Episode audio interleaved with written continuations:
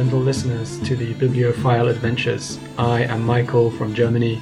I am recording this second attempt at the Land Leviathan, and it is coming up to 11 o'clock here in Germany. We are sitting at my kitchen table, and instead of the usual uh, beverage, I've got here a nice cup of black tea. I'm feeling very British and I have in front of me some notes. We're going to try this a different way uh, with some actual notes and preparation this time. I did a quick recording um, all about the Land Leviathan, which is book number two in the Nomad of the Time Streams series by Michael Moorcock. I gave it a shot and I listened to it again and I realized this is no way to do justice to that really super exceptional book. So if you have the courage and the patience to seek it out, you might find that lost episode uh, somewhere on the interwebs. Um, but to be honest, I really wouldn't bother. It's it's not great, and the reason is because a book like this, you need to do it with a bit more get up and go. You need to have a bit more energy. And to be honest, in the last couple of months, I've had no energy. I have been sick and tired and uh, tired of being sick. And now that I've emerged from a month of hibernation, I would say that I'm ready to tackle this thing again. Actually, I, am not ready, but let's try it anyway.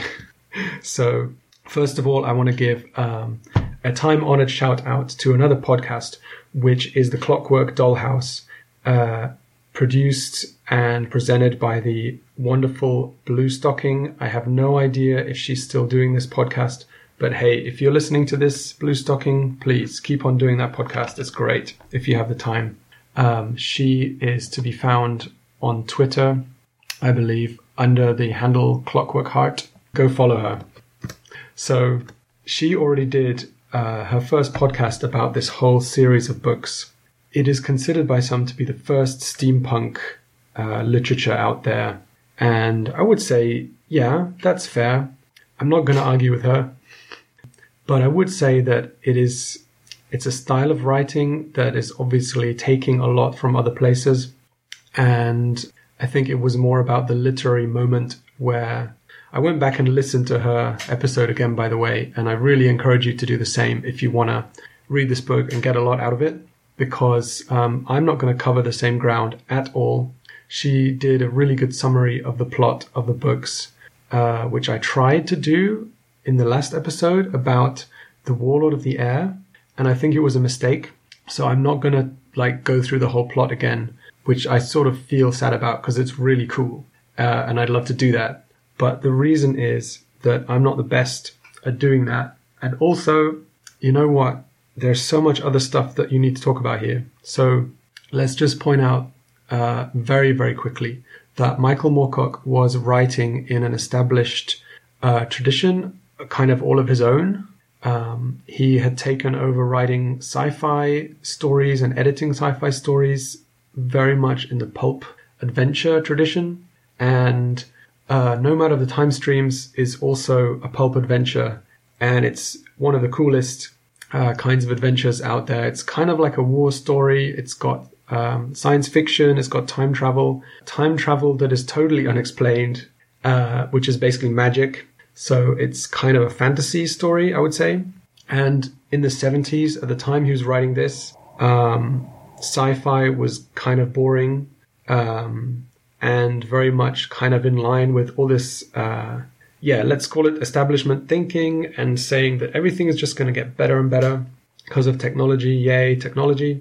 And Moorcock said no. He took it right back uh, to the early 1900s and imagined a future where the old tech was still prevalent and more or less, actually, I think if you kind of scrape the surface, you'll see that this steampunk world by no means makes any sense. And um, if you consider what technology was out there, you know, there's no automobiles, for example, but but they but they have atomic bombs in the end. So this stuff in no way makes a great deal of sense until you get to book two, and I think this is a cool a cool moment to mention.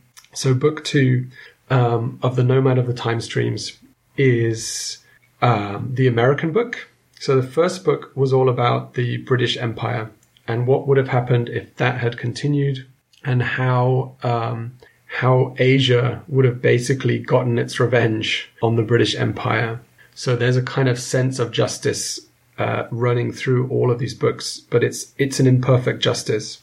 Uh, there's a great review on Goodreads of this second book where the reviewer basically said, uh, summed it up, saying this is an alternative history where we go through all of the evils of empire and colonialism and racism and but in this alternative world it's payback time.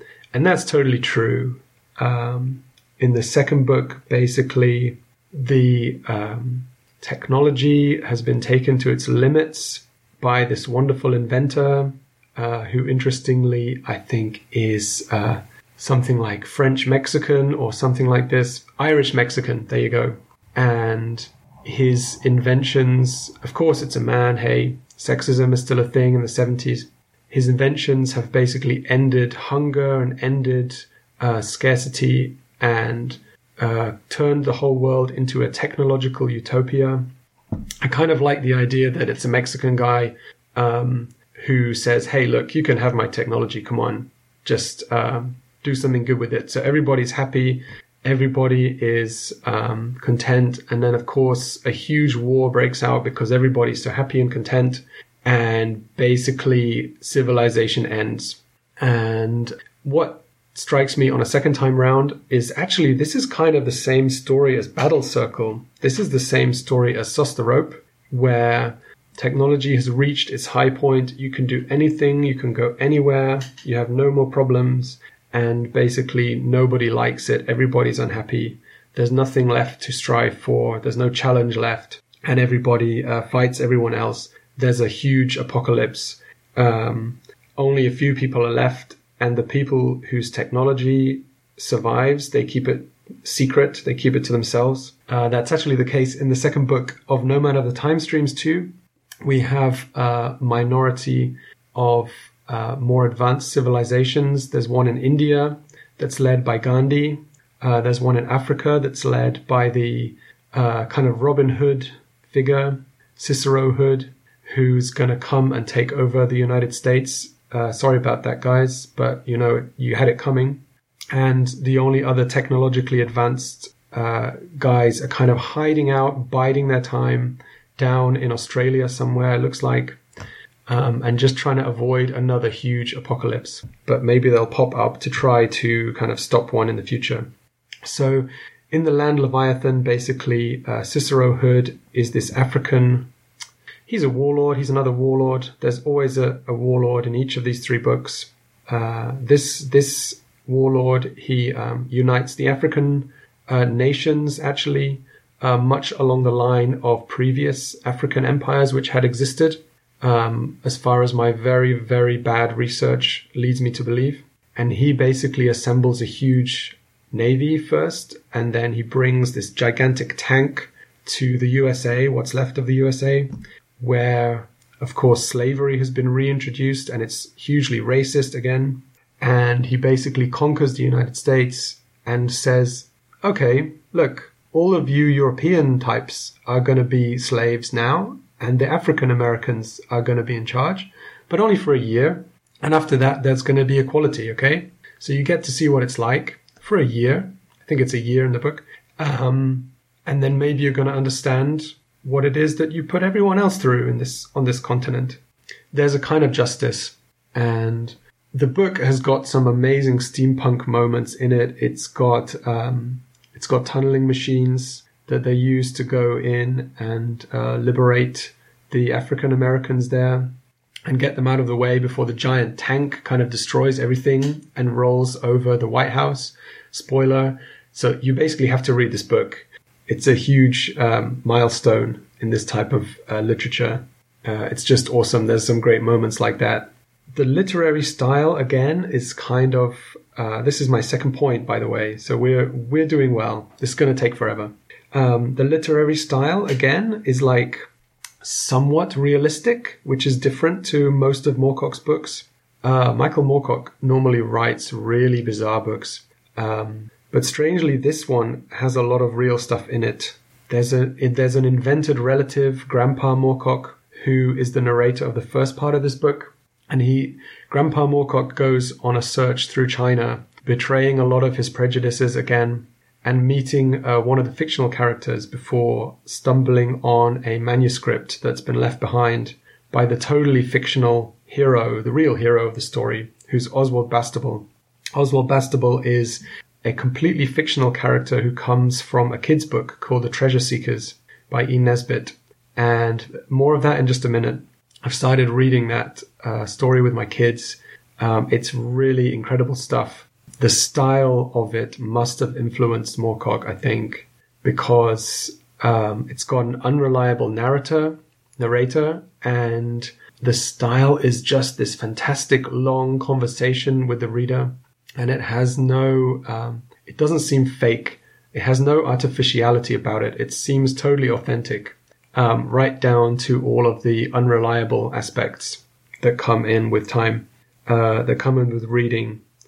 And this is very much in the tradition of more kind of serious literature. So I'm going to go out on a limb here and say that Moorcock is serious literature. It's uh, it's part of a grand tradition that's been neglected. Uh, but this used to be literature for serious people. This used to be books for fancy people, and it takes on this conceit. It's very artificial of finding a, an old manuscript or a sort of diary or something, and trying to make it seem historical. But Moorcock brilliantly turns it on its head and turns it into a kind of warning. It's a warning. It's like um, it's almost like the beat poets uh, telling everybody to watch out because uh, life is going to get crazy, and we better um, we better turn around. You know, it's almost kind of like in that tradition as well, sort of this hippie tradition. You could compare the literary aspects to stuff like Manzoni um, in The Betrothed, where he says it's all um, it's all based on historical documents that he found or even The Lord of the Rings a little bit, where um, Tolkien name checks stuff like the Red Book, uh, which is a real collection of mythology in the Welsh tradition. Kind of was a bit cheating, kind of like stealing a little bit. I think cultural appropriation is the word we have for it nowadays. Uh, stealing from the Welsh, Welsh tradition a little bit there. But again, there's not much we can do about that. Uh, toxic Englishness um, is with us to stay. But the the point is that this is not by no means just literature uh, for serious people. Um, Moorcock also was perfectly capable of writing in that style in the seventies, so um, it's doable. On that topic of toxic Englishness, by the way, I have been digging into constitutional law, like you do, and uh, I wanted to share this uh, passage about what England is, and it might be a little shocking if there's any if there's any British listeners. I have I have no idea if anyone listens to this particular uh, podcast, but hey, look, if you do, can you can you get in touch and let me know? Here's a quote from Constitutional and Administrative Law, seventh edition by John Alder. Uh, you can probably find this. It's a legal textbook. It is a university textbook, so it's by no means uh, radical stuff. Okay, page 112. England, comprising 85% of the population of the UK, has neither elected institutions of its own nor a legal identity. I think that's, I can stop there actually, can't I? There isn't, it has no legal identity. Just let that sink in. England is governed by the central UK government. Therefore, Scottish, Welsh, and Northern Ireland members of the UK Parliament are entitled to vote in debates affecting exclusively English matters for which they are not accountable to their own voters. Similarly, a UK government might be kept in power on the strength of Scottish votes. And it gives some examples of this. So, um, basically, England, for those, I'm, I'm, I'm guessing everybody in the United States has no idea about this. England technically has no parliament of its own. Um, it is a shared parliament. It's a shared, um, what do you have in the United States? Do you have a Congress?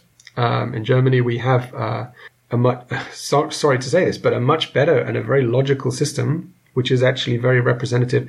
In England, we don't even have that. Um, and that probably comes as a shock to any British listeners as well, uh, even those who do care about this kind of thing. And basically, it's the fact that people don't care that has kept this uh, situation going for a long time. And um, I think it puts in perspective a lot of the political stuff, a lot of the struggles um, that come out in Moorcock's books as well. Basically, England has no existence of its own per se. Um, it has a little bit of this, a little bit of that, a little bit of everything, um, except itself. Okay, so um, that's just a tangent, but that, we're going to come back to that. So, what are the themes of this book? Well, Moorcock uh, talks about anarchism a lot. Um, and I don't think that it's what you imagine as anarchism if you're listening to this. Because he comes out very clearly against blowing stuff up. Uh, let's put, let's say that straight away. Um, and it's also, it's also not chaos. Um, in Michael Moorcock's books, you've got law and you've got chaos. And very often the hero is on the side of chaos. But, um, for example, in the short story, which I still haven't finished, um, I haven't, haven't finished reading, but in this short story to defend, uh, to save Tanelorn, uh, Tanelorn is this mystical city of, of rest where people can go, heroes can go, uh, to find rest after fighting on behalf of chaos. And it's pretty clear that they don't want to go back to that situation. Most of the time, what what people believe in or what they have to fight for is this balance between law and chaos. So we're definitely not talking about like just going on a rampage and messing stuff up. That is just chaos and that is just, that is also bad. that is wrong. Law for its own sake is also wrong. And I think that ties into this problem of uh, racism, which is in the book, and slavery. Racism and slavery are just wrong, are just bad. Um, and yet, in situations where technically those things have ended, straight away you found that you had these completely wrong laws, which effectively just kept the racism in place, right? And I think anybody who knows American history is going to recognize that. But anybody who recognizes, um, anybody who's read uh, about British history as well, the British Empire effectively had laws that were racist and laws that effectively were keeping slavery going. And those things didn't change uh, necessarily from the top down, although in law they did change. Those things improved by people like Martin Luther King and Coretta Scott King. Uh, sorry, I'm not going to call her uh, his wife because she, she was a person in her own right. And you have these people who made change step by step, right? So you've got um, you've got this problem that you can't just impose good stuff from the top down. It just ain't going to work. You know, it works partially, but it ain't going to work. So the, these are the themes, and um, man, I think this book as well has a lot of scary stuff for today because we've got um, a lot of top down stuff happening right now. We've got uh, pre internet some of us can still remember when uh, television was a big thing, and um, television maybe wouldn't have shown a lot of this stuff. There was a there was a Michael Moorcock movie that was made of Jerry Cornelius, parts of it, I think, and that that stuff would never get on television, right? But now you're seeing uh, Moorcock TV shows being proposed. Who knows if they'll get off the ground? You've got stuff like uh, The Witcher, which I believe is just basically um, kind of a Michael Moorcock influenced story. Let's be fair. It's not totally ripped off, I guess, but come on. It's kind of ripped off, right? That wouldn't have happened without Elric, uh, all those stories. You can have those things now because we've got stuff like Netflix where everything is tailored to you and your preferences, right? And so, hey, look, isn't it great? Everything is, um, everything's individual and everything's about your tastes which is cool, but that means that a lot of people who wouldn't necessarily get exposed to these things, they're missing out, right? Because now um, the mainstream is whatever you want it to be. So when are you when are you ever going to get surprised by something? When are you ever gonna um, just stumble across something and get that little bit of chaos that's needed to balance out the law? Anyway, so um, we've covered racism is bad. Let me just say racism is bad. Can I just say that again? The whole uh, worldwide empire thing You know what? That's also bad. and um, the third thing is that even when, even when um, they get justice, okay, the African empire arises and they and they perfectly correctly say, "Hey, listen, we're going to go and free our um, they're not they're not Africans anymore. They're African Americans. We're going to go free them and bring about justice." And it's totally right that they do so, right? I mean, in the story, it's pretty darn clear. There's a war on, basically, and they go and win the war unexpectedly, and they free all of these people from a terrible, like really horrible regime in the United States. Again, please, hey, guys in America, please read this book. It's very timely.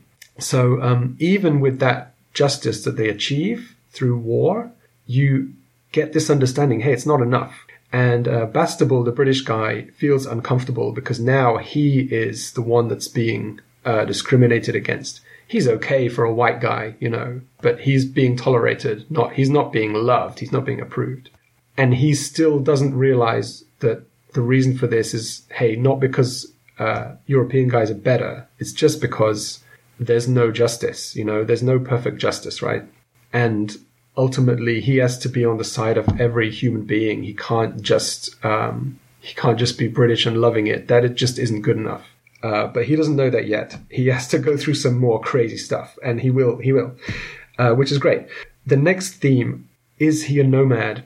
As in the first book, uh, the Warlord of the Air, I would say he wasn't a nomad yet. He was merely a um, typical British guy getting thrown into a wild adventure, and that's cool.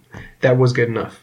Um, but in the second book, Bastable has to go back and relive basically the same uh, stuff. Okay, let's try and keep this more PG 13. Uh, the same stuff happens again, uh, but worse, basically, much worse um, for him, and he gets to see it up close and personal this time. People are getting, you know, um, trodden on, and um, wars are being fought, and it's terrible. And he sees what happened to England because of all of this, and it's terrible. Um, East Grinstead is now a kingdom of cannibals, and Bastable has to actually kind of go and rescue, but then get rescued by, really, um, Una Persson, who's one of these other recurring characters in Moorcock, like all of Moorcock's books. Um, so she rescues him, basically, let's be honest. and um, now he's really a real nomad because uh, he's going back to the same places again and again, all the same situations and the same kind of like history repeating. And each time, is he learning? Well, maybe a little bit because, you know, makes it a story. He has to learn something every time there's kind of a ritual that's going on. That's another aspect here. Um, and I love that that is uh, a trope in these sci-fi books, uh, fantasy books. This aspect of time travel actually isn't really um, time travel. Like in Back to the Future and stuff like that, you're always repeating the same history. You know, is there a reason for that? Why we love those stories?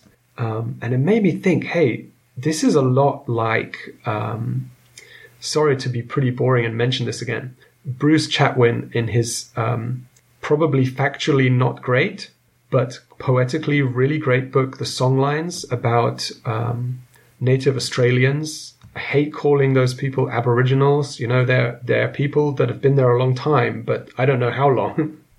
that's what that's what that name means uh, from the beginning. Hey, look, they're native Australians. They're the Australian people who were living there before we, we came and uh, took it over. That's all.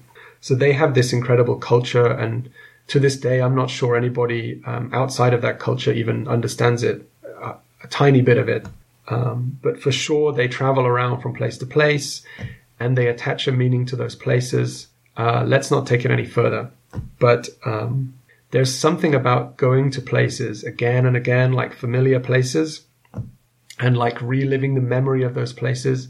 It's so basic. I won't say primitive because, hey, look, we're all primitive. Um, but it's so like, it's essential, um, to do this, uh, like a pilgrimage or like a, a, wander around places and let yourself be surprised by stuff. Um, so I got into running in the last couple of years. Uh, again, back into running.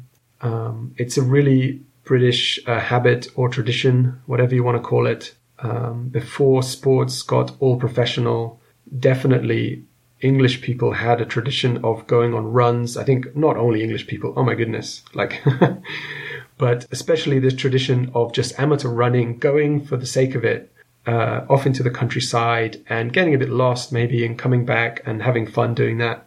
And I, uh, like most runners, I guess, especially like middle-aged guys, having like a, you know, middle-aged crisis or you, you got to lose a bit of weight and that kind of stuff. Um, I overdid it and went too fast and too far. And I guess that's the same old story for a lot of people. Um, and I slowly discovered this movement, which is now coming around from Japan. It's slow jogging, was started by a Japanese professor called Hiroaki Tanaka. Uh, oh, it says here PhD, so I don't know. Was he a professor? so, um, cool guy anyway. Um, he recommends taking it easy. Run with a smile, Nico Nico, and you know do a V sign, smile, and um, take it easy. Just enjoy running. Uh, it's all good advice about your form, your running uh, style, how your your foot lands on the front of the foot, midfoot instead of on the heel, which is obviously good if you've ever gone running. but also, I found it cool that he recommends uh, or they recommend minimal shoes, which I totally got into as well. There is a whole thing around the Tarahumara, tribe, which I think is somewhere around Mexico. Um, again, I'm not going to claim to be an expert on any of this stuff, um, but if you look those people up, that is also a really cool story. They're kind of barefoot or minimal shoe runners, maybe from necessity, right? I mean, if all you have is sandals, and they just run for miles and miles, and uh, uh, and apparently don't have the injuries that a lot of so-called professional runners uh, get. And so this slow running is about taking it easy, um, and going at your own pace. I think this is really cool. There's no perfect speed to run. It's your pace. You've got to find your own way.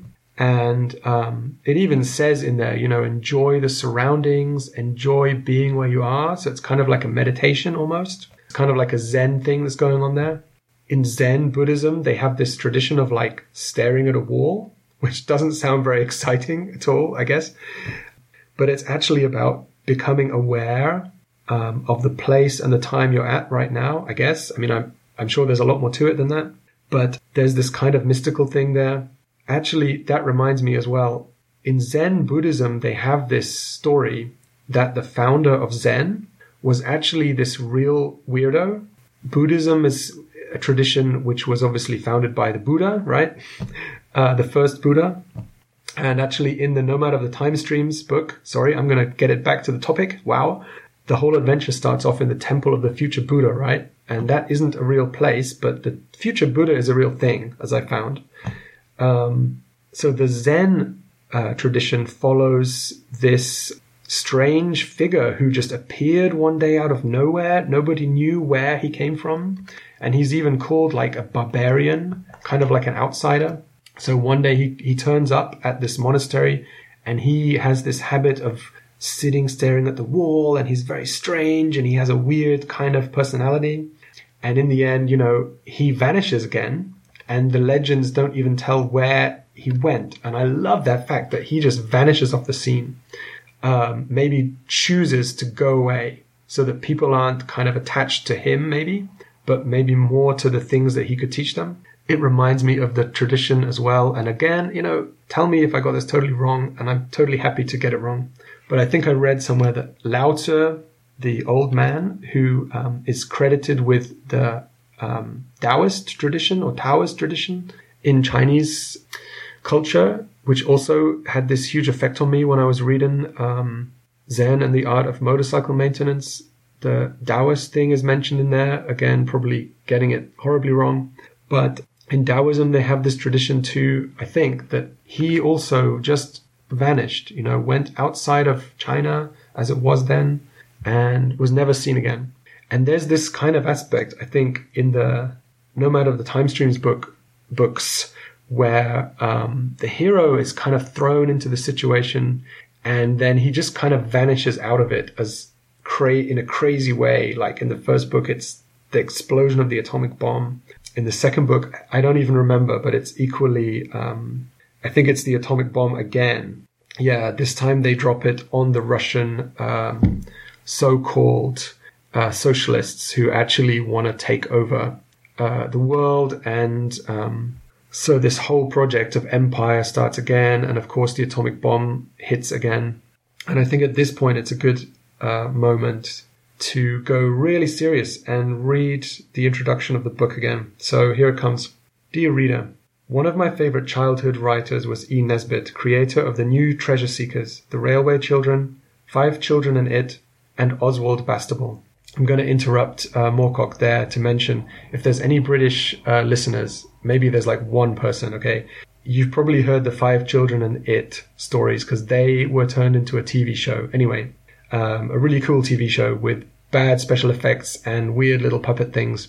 Okay, back to the introduction. Nesbit was a socialist, a Fabian, a friend of H.G. Wells, G.B. Shaw, and others.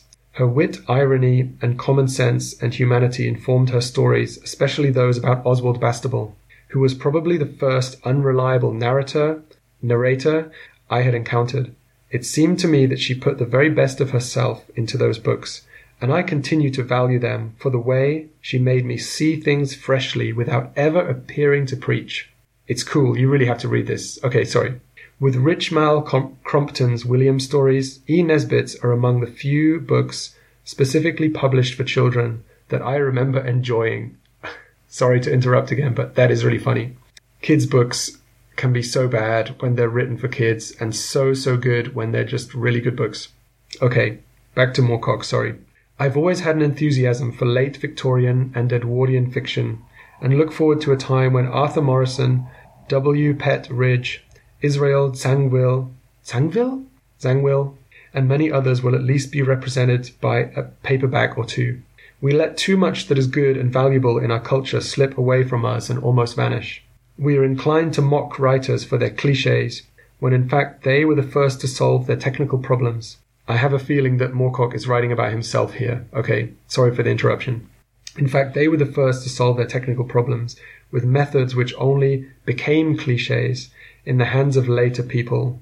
Interruption again, sorry. So the dynamic quality tends to turn into static quality, guys. If you read your Robert M. Pirsig, Lila, you're going to know this. Okay. To read them in the context of their times is perhaps a little paradoxically to appreciate them as they were when they were first popular.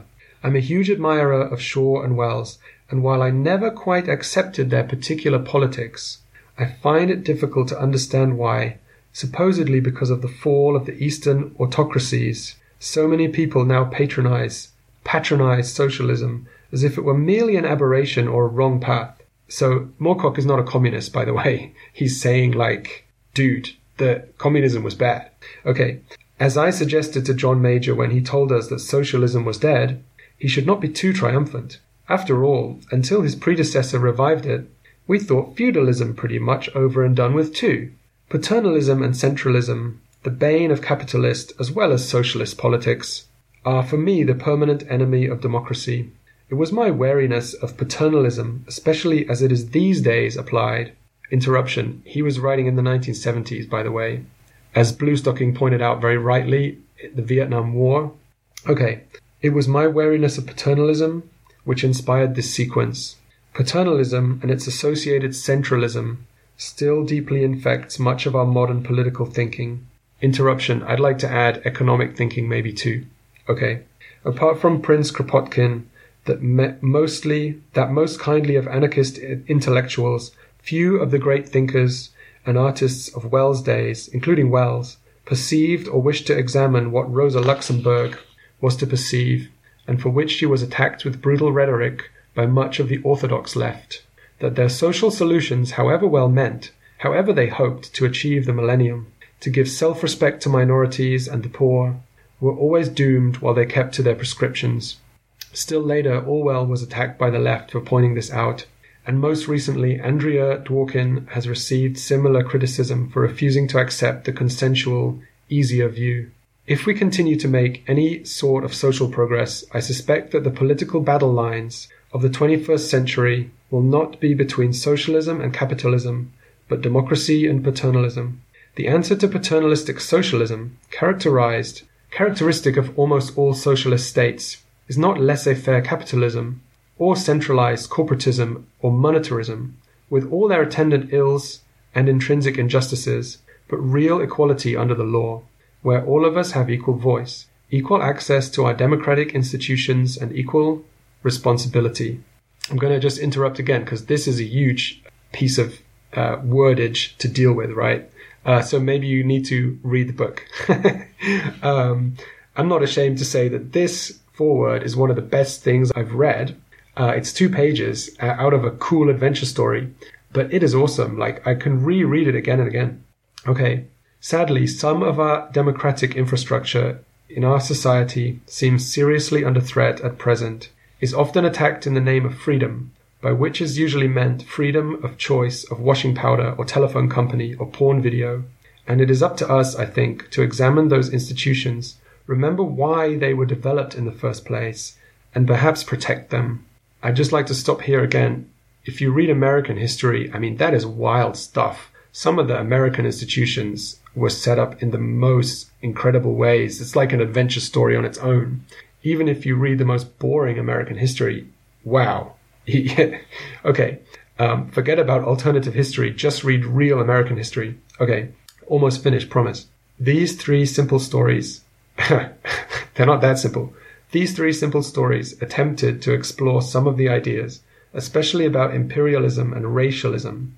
Those are bad, by the way, which I have explored in different ways in my Jerry Cornelius and Colonel Pyat books, the influence is also my homage to those not quite forgotten writers of pre 1914 Britain, whose humanity, cur- curiosity, and urgent sense of justice make their work as relevant and as entertaining to our time as it was to theirs, and is dedicated with respect to W. Pett Ridge, author of Maud Emily, and to Pett, his son.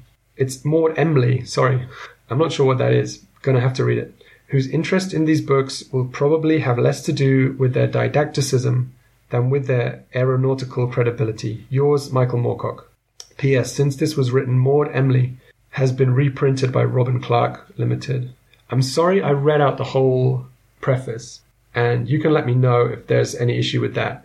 But um, it's a quotation, and I believe that American law might allow me to do quotations. And also, I was commentating a lot of it let's call it commenting. This uh, series is actually like a Russian novel, basically. If you've never read Dostoevsky's um, Brothers Karamazov, I totally get it. I totally know why. I totally understand why. That is a tough book, um, but it is worth it because um, the characters are so cool. Strangely, it is an adventure story, actually. One of the heroes goes off on a terrible event, like horrible adventure, um, to Siberia and um, all three of the brothers uh, in the title actually have adventures, kind of. And the whole huge book takes place over, I think it's like one day, which I think is just the coolest thing. If you're going to write a novel, write it in real time. Guys, come on. People, write it in real time as if you're actually like reporting every minute of the day. And if you can make it exciting, which I think he does, then you achieve something. And Dostoevsky never wrote book two. It was all meant to be a lead up to book two. Um, and it just ends on this huge cliffhanger of what's the hero actually going to do after all this huge build up, right? So again, you know, a shout out to Patrick Rothfuss. Would you, you know, don't, don't take all your time, man. Finish your book before you die, please. Because look what happened to Dostoevsky. Come on, that's a big cliffhanger there he left us with. Uh, take your time, do it right, but still. Okay. So what what what have I taken away from this uh, pulp adventure? These um, are about small stories. So Bastable in these books, he's meant to be uh, an army man. Okay, he's meant to be a soldier, but he hardly ever gets into a fight. he's really bad as well. Like when he tries to hijack the airship in the first story. In the second story, Bastable is mainly kind of like dragged along. he manages to rescue Una Persson. That's about all he does at the start of the book from these English uh, savages uh, who are going to like murder her or sacrifice her or something.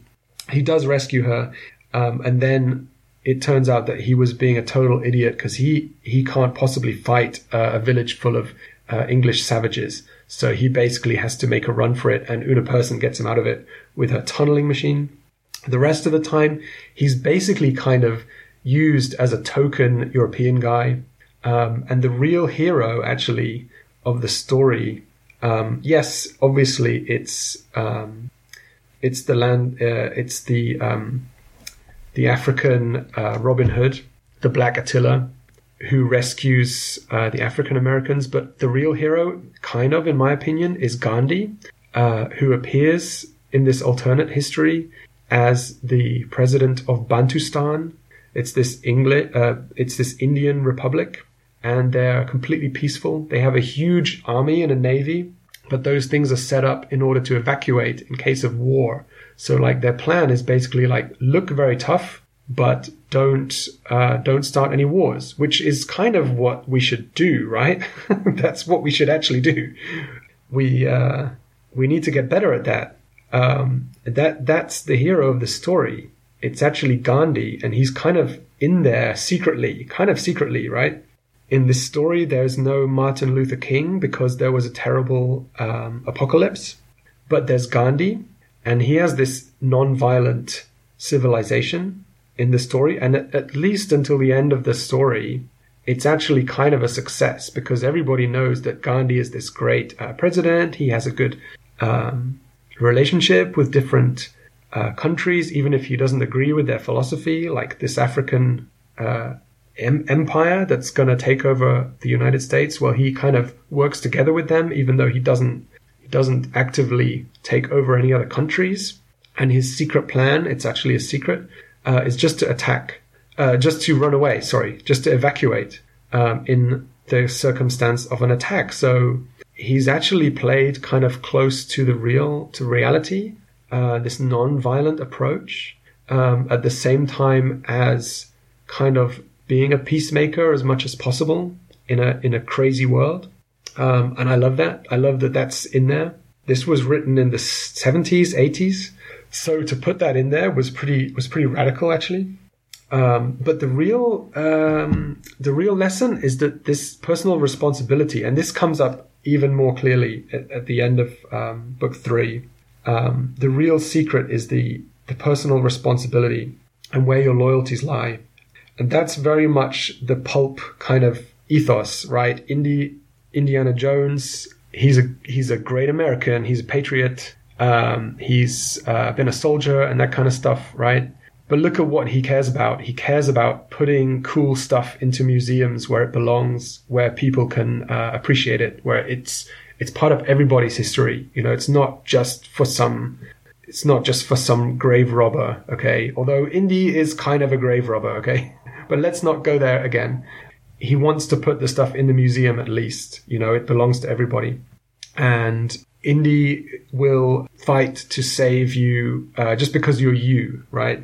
So at the end of the uh, second book of Nomad of the Time Streams, the uh, hero says, One day I'll probably go back to Tekubenga and enter that passage again. Hope that it will take me through to a world where I am known, where my relatives will recognize me and I them, where the good old British Empire continues on its placid, decent course, he hasn't quite realized yet that this is just not going to happen. And the threat of a major war is very remote indeed. Well, that sounds better. It's not much to hope for, Moorcock, is it? Well, yes, it is kind of a lot, yeah. Okay, let, let me let him speak, sorry. And yet, just as I feel a, partic- a peculiar loyalty to you to try to get this story to you somehow, like Hood or even Gandhi, not to one nation, one world, or even one period of history, my loyalty is at once to myself and to all mankind. It's hard for me to explain, for I'm not a thinking man, and I suppose it looks pretty silly written down, but I, I hope you'll understand. This is a great way to put that message across because the message is it is it is silly when you write it down, um, and it's sentimental, right? But uh, pulp writers know that small is beautiful. I wrote that down. Um, there's an economist called uh, Schumacher Schumacher, who uh, wrote a book called Small is Beautiful. And I think it's even more relevant today um, when everything is getting bigger and bigger. But pulp writers, adventure story writers appeal to that side of me, which is just willing to see everything as an adventure on my good days. And um, the other thing that pulp writers love is alternate histories and how stuff might have turned out different And oh boy, is it going to turn out different um, in the next book. We've had a gigantic tank, um, and this thing is it's it's bigger than the White House. Okay, um, I haven't seen anything this. I guess you see this kind of stuff in sci-fi movies all the time, and we've kind of gotten bored of it. Um, but the giant kind of city-sized tank in this story is pretty is pretty rad. If you if you read the book, at the time it it was um, solving those problems in the narrative for the first time, and it's become a cliche. But if you sort of imagine this giant mechanical pyramid which can just roll around and has so many guns all over it that it's just it's just impossible to beat this thing. And if it comes to your town, you're going to know about it just before it squashes your town. That's the kind of thing that we're talking about. Uh, before Star Wars came along and all those movies with big stuff in them, this is pretty big, um, and it gets crazier in the next book. So things things should be crazy in a story, and I wanted to mention this in the Lost episode too. Stephen Jay Gould was another great scientist. Um, evolutionary stuff is what he did, um, and he hated uh, this narrative where evolution just goes in a straight line. Everything gets better and better. And by better, we mean um, European stroke Western stroke whatever. People get more and more in the center of things. And um, that's just wrong. Um, evolution doesn't work like that. It works through a series of accidents and crazy, strange um, coincidences and stuff that just happens you know, asteroids and meteors crashing into the Earth and um, weird creatures uh, suddenly emerging. So in the Burgess Shale, that's what he wrote about a lot. Um, in a book called Wonderful Life, uh, you he explains how you found these bizarre creatures in a specific bunch of rocks called the Burgess Shale, and none of them have uh, survived, but they could have. That's the point, right? They were crushed by some mud. And if it hadn't been for that accident, we could have had these totally bizarre looking creatures wandering around, or just any kind of weird creatures for large periods of Earth's history. But instead, we got dinosaurs and stuff. And a lot of it is down to chance and statistics. Um, and so we shouldn't be so sure of our place in history because it ain't, it ain't a given. That that was his message, and I think it's it's scientifically sound. So being open to adventures and being open to like weird stuff happening, spontaneous stuff happening, even like very kind of uh, mundane spontaneous stuff. Like most of the cool music I'm into, um, I just found it in charity shops. For the American listeners, that's thrift stores. But you just got to go out there and find stuff. And you can't do that on the internet because it is centralized, heavily centralized You've got to go out and look for old tapes and CDs and stuff. Like there's some cool stuff on tape, which I'm sure you cannot find. You can't find it on the internet, right? You have to go and find that old tape again. Someone in someone's attic, in someone's loft, at some kind of like, uh, at some kind of sale, yard sale or something. You cannot find it on the internet. But wouldn't it be cool if we could play back the tape of history and imagine what stuff would have happened if we'd have kept that old tape or if we found that old journal that's lost in the in the in the loft in the attic, play back the tape. That was Steve, Stephen Jay Gould's idea. You know, playback evolution. What would have happened if those creatures hadn't got squashed by the rocks? Um, Piers Anthony, on his good days, he wrote some good books, or like not so bad books. Like most of his books are bad. Don't read them. But um, he did he did one called uh, Macroscope, I think, where he does imagine what would have happened if the Burgess Shale animals, creatures had evolved, and they're these weird kind of alien looking things. And that's just like one possibility out of millions.